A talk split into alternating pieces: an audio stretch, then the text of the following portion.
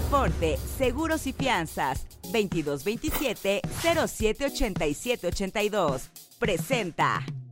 Hay alguien que te trae la noticia del día, aunque aún el gallo no haya cantado. Tiene la chispa de aquel que entretiene para mantenerte informado. Esto es El Pájaro Madrugador, con Gilberto Brenis. Comenzamos.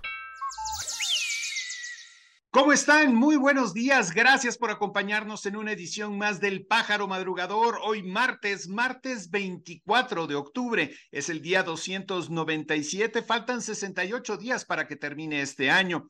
Hoy celebramos el santo de Rafael Guizar y Valencia, Antonio María Claret, Proclo, Evergicio, Maglorio, Martín, Félix Audacto, Genaro, Fortunato Septimio y Marcos. Muchísimas felicidades. Recuerden que hoy no circulan en la Ciudad de México los vehículos con terminación de placa 7 u 8 engomado color rosa. Si están ustedes buscando comprar dólares y euros, bueno, el dólar está a la compra en 17 pesos con 62 centavos, a la venta en 18 pesos con 62 centavos. El euro 19 pesos con 37 centavos y a la venta en 19 pesos con 38 centavos. La temperatura en Puebla capital, cielo medio nublado, 25 la máxima, 14 la mínima. Un día como hoy.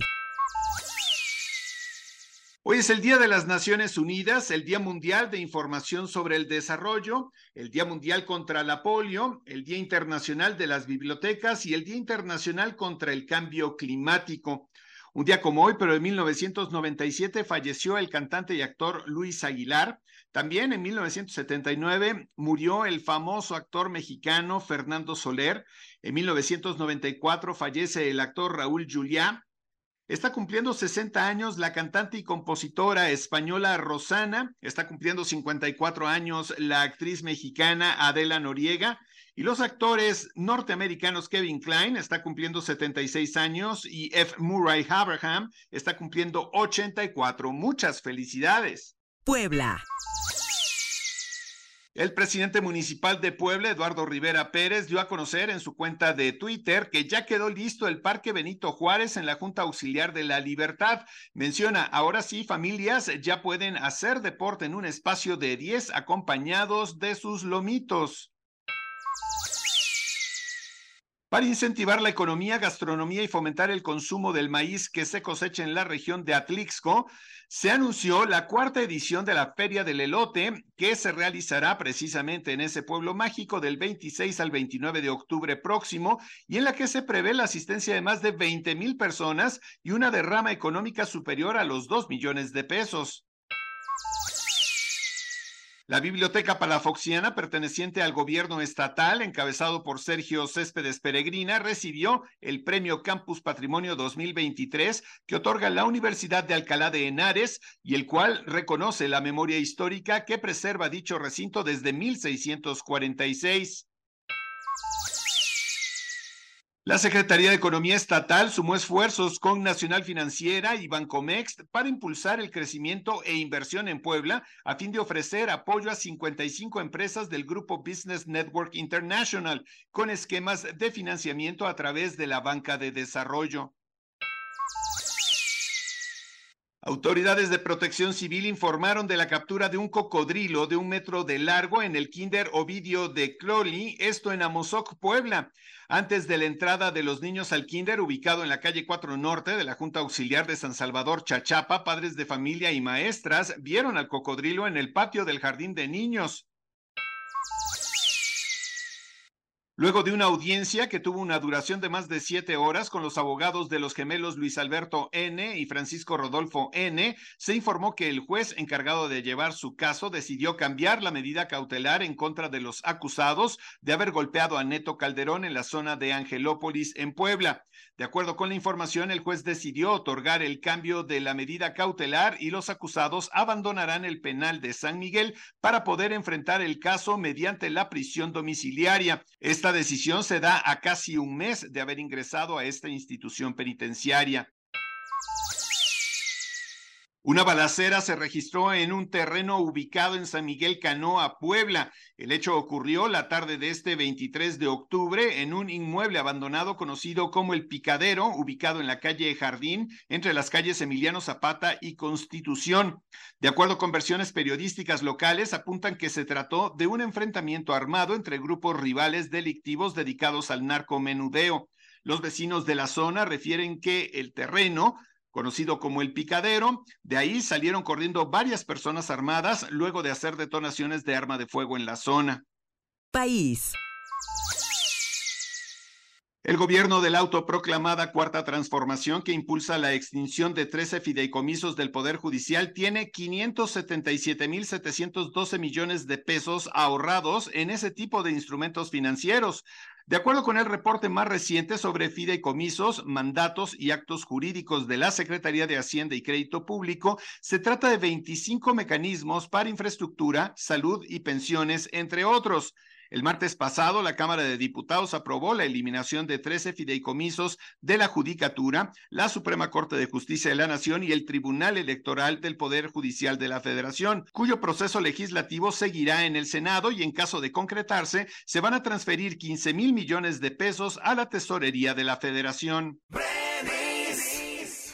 Esta mañana se dio a conocer que el gobernador de Nuevo León, Samuel García, ha pedido licencia al Congreso del Estado por espacio de seis meses y menciona que es para contender en la elección presidencial de 2024 por parte de Movimiento Ciudadano. Y ya que estamos hablando de estos temas, pues el coordinador nacional de Movimiento Ciudadano y senador Dante Delgado reconoció que el gobernador de Nuevo León, Samuel García, y el ex canciller Marcelo Ebrard son dos opciones presidenciales de su partido. Menciona, yo lo que creo es que Samuel es una opción interna y Marcelo Ebrard es una opción ciudadana externa. El Senado de la República no ha realizado una invitación oficial a la ministra presidenta de la Suprema Corte de Justicia de la Nación, Norma Piña, para revisar el tema de los 13 fideicomisos que pretenden desaparecer. El presidente de la Junta de Coordinación Política, Eduardo Ramírez, señaló que como tal no hay una invitación formal. Explicó que primero analizará con su grupo parlamentario, Morena, si invitan o no a la ministra, aunque señaló que no están de acuerdo en hacer una invitación a la presidenta de la Suprema Corte. El Servicio Meteorológico Nacional informó que Otis se está acercando a las costas del sur de México y están manteniendo ciertas zonas vigiladas. Alrededor de las 12 de la tarde se encontraba aproximadamente a 160 kilómetros al sur-suroeste de Puerto Ángel, Oaxaca, y a tan solo 535 kilómetros al sur-sureste de Acapulco, Guerrero. La Procuraduría Agraria debe proporcionar documentos del tren Maya y la afectación de superficies de tierras pertenecientes al núcleo ejidal denominado Tepec en Humán, Yucatán. Esto lo señaló el Instituto Nacional de Transparencia, Acceso a la Información y Protección de Datos Personales. Con esta resolución colegiada e imparcial, la sociedad mexicana tiene constancia de que este organismo garante seguirá velando sin titubear por la aplicación del principio de máxima publicidad, más aún si se tratan de obras de infraestructura. Fue lo que afirmó la comisionada presidenta Blanca Lilia Ibarra Cadena. Aceforte Seguros y Fianzas. Permítenos ayudarte a contratar la póliza para tu auto, tu negocio, tu salud, tu vida. Protege lo que más quieres y que tanto esfuerzo te ha costado. Contáctanos a nuestro WhatsApp 2227 078782 o visita nuestra página aceforte.com.mx. Tu mundo más seguro. Mundo. De acuerdo con un comunicado de Abu Obeida, un portavoz del brazo militar de Hamas, dos mujeres secuestradas durante su ataque en territorio palestino el pasado 7 de octubre y que estaban retenidas en la franja de Gaza, fueron liberadas por razones humanitarias apremiantes gracias a la mediación de Qatar y Egipto. Sin embargo, hasta el momento las autoridades israelíes no lo han confirmado ni han dicho nada al respecto.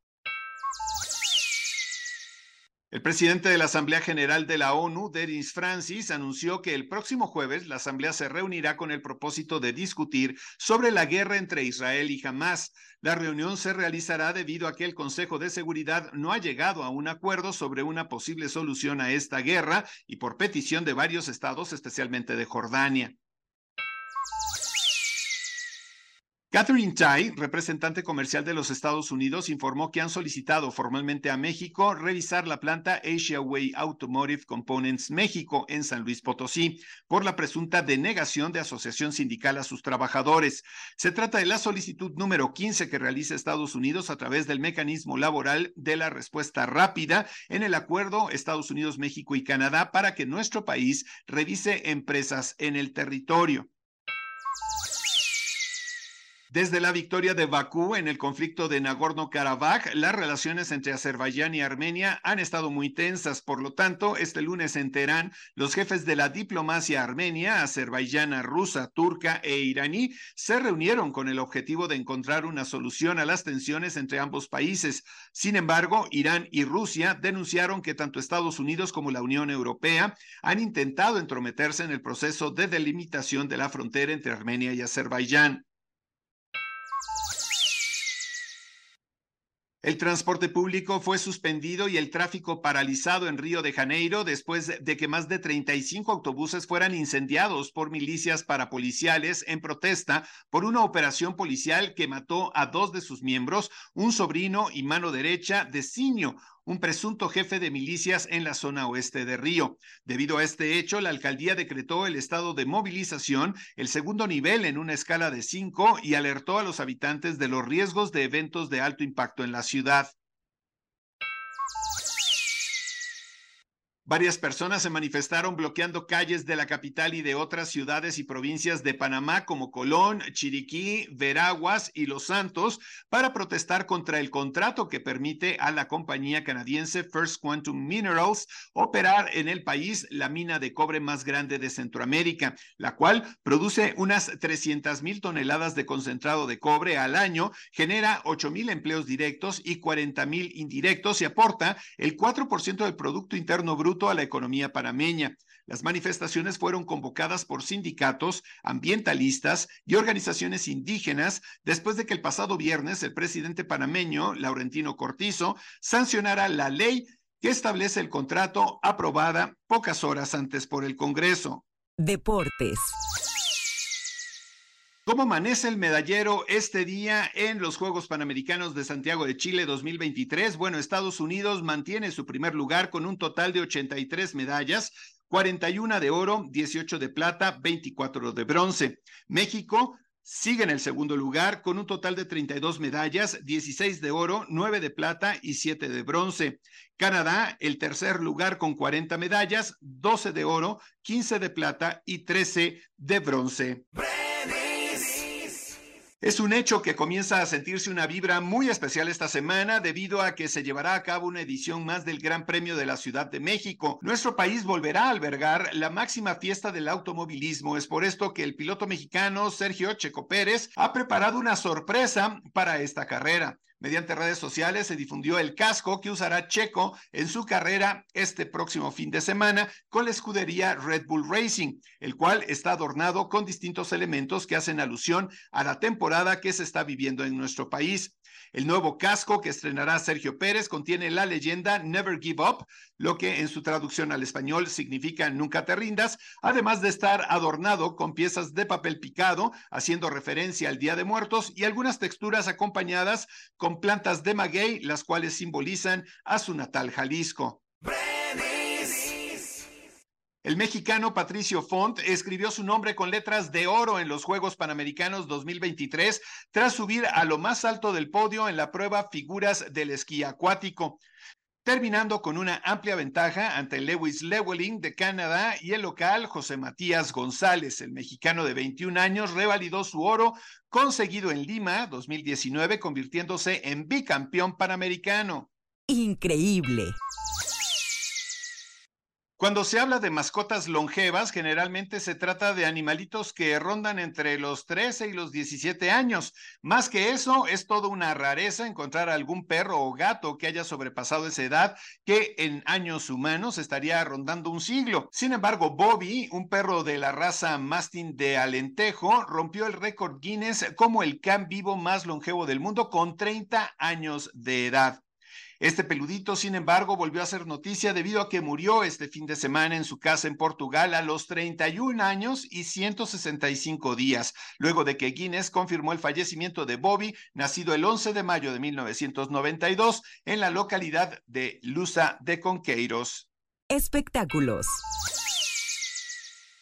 Camila Valero desmintió que Luis Miguel haya entregado a Michelle Salas en el altar y negó que la modelo le haya dado su ramo a Paloma Cuevas. La boda de Michelle Salas y Danilo Díaz dio bastante de qué hablar por distintos factores. Uno de ellos fue la asistencia de Luis Miguel en esta importante ceremonia para su hija. Durante todo este momento se dijo que Luis Miguel había entregado a Michelle en el altar y que aparte la joven le había dado su ramo a Paloma Cuevas, la actual pareja de Luis Miguel. Sin embargo, a varios días de este acontecimiento, su hermana, Camila Valero, negó todos estos rumores y confirmó que fue su madre, Stephanie Salas, quien en realidad entregó a su hermana en el altar.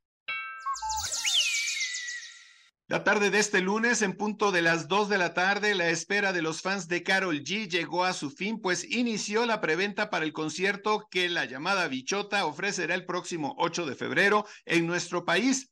Desde los primeros segundos en los que se habilitó la fila virtual de Ticketmaster, ya se registraban más de 40 mil usuarios y aunque los turnos pasaban rápidamente, solo algunos fueron los afortunados en conseguir los ansiados boletos, pues algunas fallas en la plataforma o en sus servicio de Internet les jugaron en contra. Aunque en redes sociales circulaban varias supuestas listas de precios, fue hasta este 25 de octubre cuando por fin se revelaron los costos para ver a la colombiana, los cuales rondan entre los 500 pesos y los 9 mil pesos, dependiendo del lugar. Taylor Swift se une a un selecto grupo de artistas con 10 o más canciones número uno en el Billboard Hot 100, ya que su éxito, Cruel Summer, escaló desde el puesto número 9 para alcanzar el primer lugar. Esta hazaña marca su décimo sencillo número uno en esta prestigiosa lista, un logro que destaca la impresionante carrera de la superestrella del pop. La canción Cruel Summer originalmente formó parte del álbum Lover de Taylor Swift, lanzado por Republic Records en 2019. A pesar de haber alcanzado el puesto número 3 en su lanzamiento original, la canción resurgió y ganó prominencia debido a la interpretación de Swift este año en The Eras Tour. Hasta aquí la información. Que tengan un excelente martes. Gracias por escucharnos. Recuerden, por favor, darle like, ponerle cinco estrellitas y, por supuesto, hacer comentarios sobre lo que opinan de este pájaro madrugador que hacemos con todo cariño para ustedes. De verdad, espero que les esté gustando. Pórtense muy bien y por aquí nos escuchamos mañana con más información. Aceforte, Seguros y Fianzas, 2227 078782. Presentó. Esto fue El Pájaro Madrugador. Nos escuchamos mañana.